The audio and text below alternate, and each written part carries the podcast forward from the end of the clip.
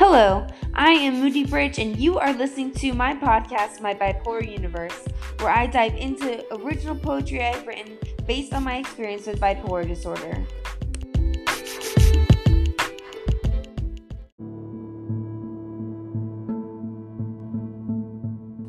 So, I'm going to be putting a trigger warning on this episode. We're going to be talking about psychosis.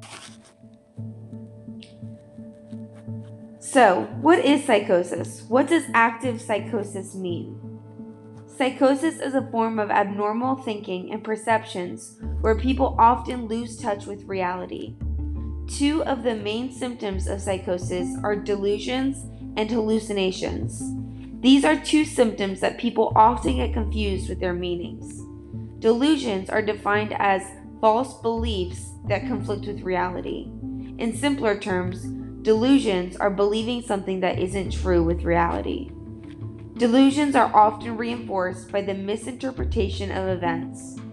Examples where a person can be delusional is where a person can fear they are being stalked, st- spied upon, obstructed, poisoned, conspired against, or harassed by other individuals or an organization. Hallucinations. Hallucinations have been defined as the perception of a non existent object or event and sensory experiences that are not caused by stimulation of the relevant sensory organs. In other words, hallucinations involve hearing, seeing, feeling, smelling, or even tasting things that are not real. The most common kinds of hallucinations are auditory and visual. While some people who have auditory hallucinations might hear a voice or a couple of voices, other people hear things such as music or knocking on walls and static sounds.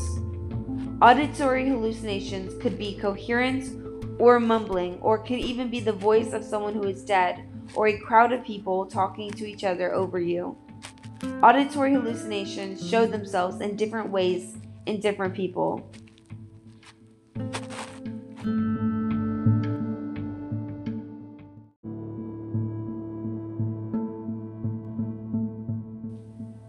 I have a diagnosis of bipolar 1 disorder with psychotic features. So I occasionally have psychotic episodes as part of my disorder. A question I had when I was first being diagnosed is if I'm having episodes where I'm hearing voices, seeing or hearing things that aren't there, isn't that to be defined as schizophrenia? What I learned, schizoaffective disorder is where one has schizophrenia and bipolar disorder but the psychotic episodes are not related to a mood disorder. So what the, what does that mean? It means that bipolar 1 with psychotic features means I have active psychosis during episodes of mania or depression. Whereas schizoaffective, they have psychotic episodes that are not related to their mood, specifically mania or depression. Okay, so now that we've had a little educational piece on psychosis, I've written a couple poems about what it feels like to be psychotic. When I was first being diagnosed, I was having psychotic episodes weekly. I had them at very inconvenient times while driving, while being at school, on my way to work, just having all these delusional these delusional episodes and ideas, concepts in my head that weren't true, as well as hearing voices that could that would tell me things that weren't true. Of course, at the time, I believed them. I don't want to give too much away, so I will dive into my first poem called Voices.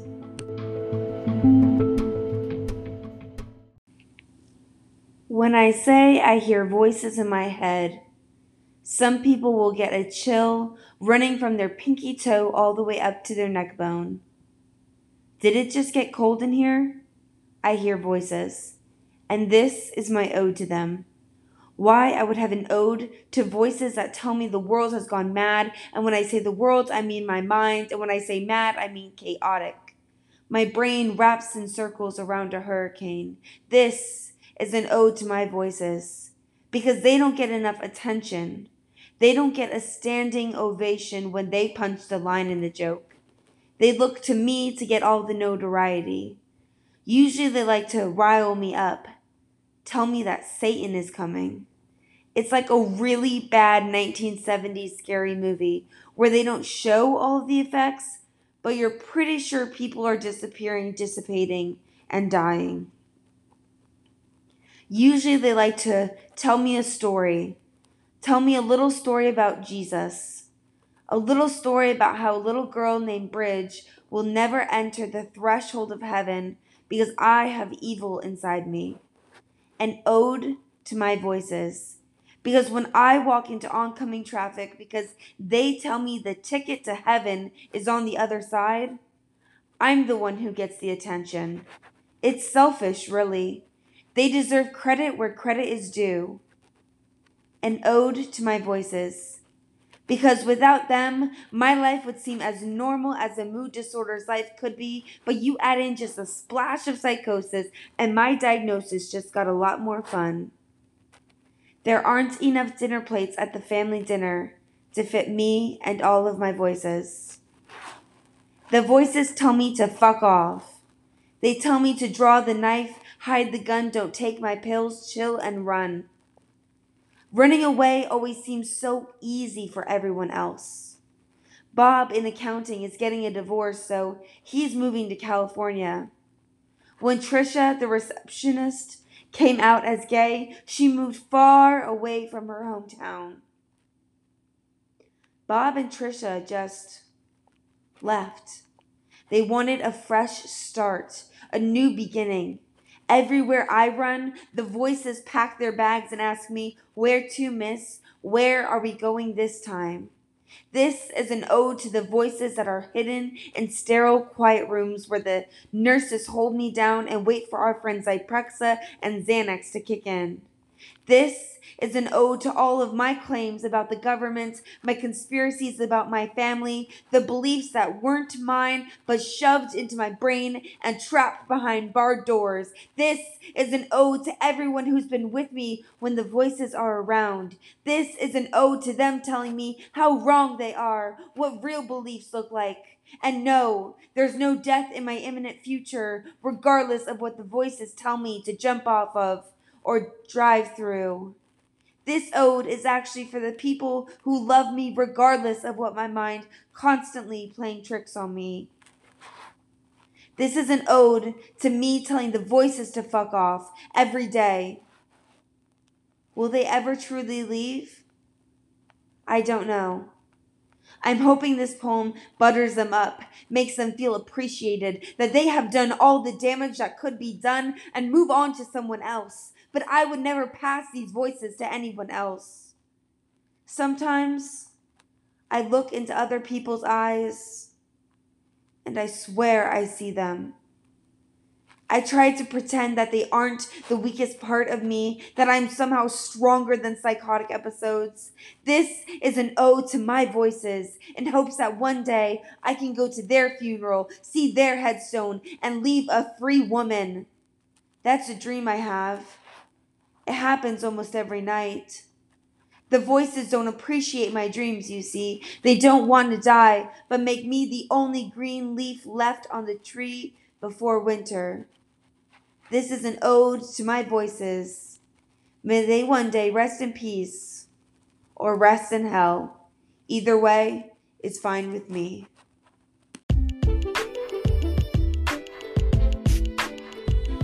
So, Ode to My Voices was the first poem I had ever written about my psychotic episodes.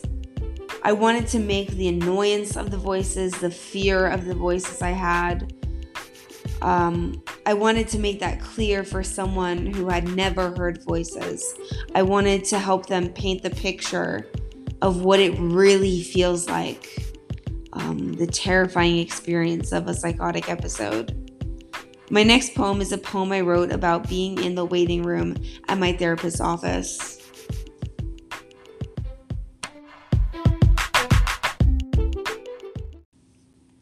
I wonder what you think of me when you see me in the waiting room. My eyes catch yours like realizing we're in the same room, maybe for the same thing. You mumble to yourself knowing everyone can hear you, but you don't care. The Zyprexa burns through my veins. I feel it in action, like my body is no longer on fire, but can still see the burning house. The first doctor comes out. Sally Struthers struggles to say she's okay. But it's not Sally Struthers, the big production time actress. My mind likes to relate everyone I meet to a celebrity. I love myself. I repeat in my head for the 73rd time this morning. Some mornings are harder than others. My doctor tells me self affirmation quotes will help me get through this phase of hating myself. I call it a phase because sometimes I breathe in toxic waste from the dump down the street, convincing myself that is what I am made of. Sometimes I go through phases where I feel every person I've ever loved has forgotten me, has lost me, or us, or us at that time. My seventh grade crush told me I was beautiful, and that was a phase I was going through where I refused to believe anything a significant other told me. They're biased, they're wrong, they just don't really know me. But then here I am, in the same waiting room as you, with your muddy sneakers implying you're ready to run out of this office or run out of problems or disorders or run out of recovery options, run out of time in your life. I often create long made up stories about strangers I see but don't know. I like to think we're somehow related in this strange world that we both feel so lost, lost enough to see a therapist four times a week, lost in your sadness, lost in yourself, lost. But I honestly don't know anything about you other than that your first name is James, and the first man I ever loved was named James. And it makes me wonder if he's come back for me in this alternate waiting room six years later. He's come back. He is sorry to report that he ever left, but he has never forgotten who I was or what we had. The doctor comes out and called for you. James? James, I'll see you tomorrow.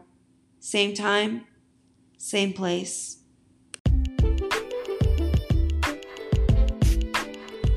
I had a lot of fun writing this next poem.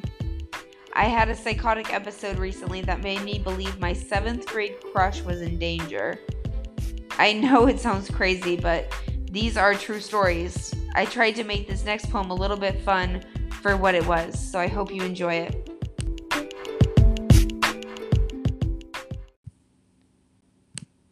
Let me obsess over a man I don't know anymore. Let me rewind to middle school, find out what his favorite color is, and ask him to go to the moon with me. I ask him how he's been since I haven't seen him in over 15 years.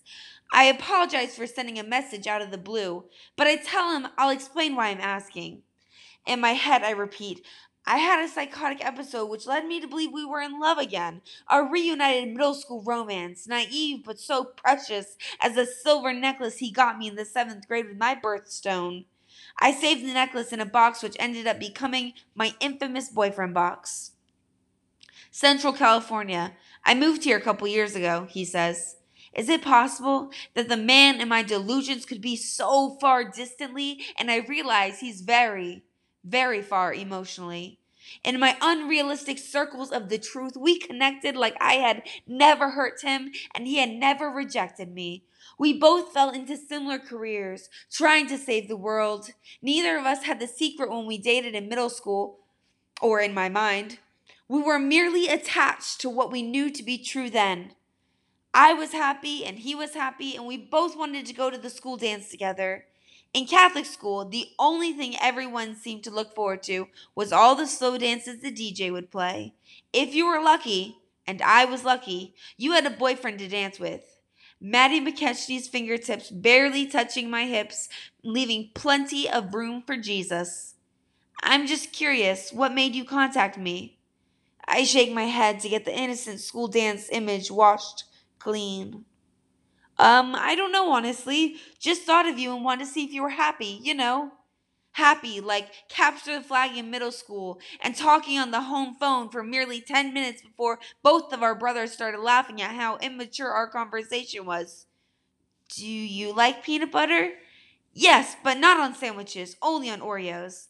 Oh, I like that too. Yep. I look at his Facebook page and see photographs of him and what I assume to be his now lover, and wish my heart could handle this delusional love story my disorder has created.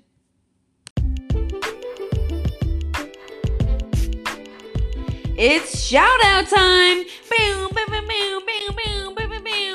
Shout out to my seventh grade boyfriend, Matty McKechnie. Thank you for answering my delusional questions when I messaged you a couple of weeks ago.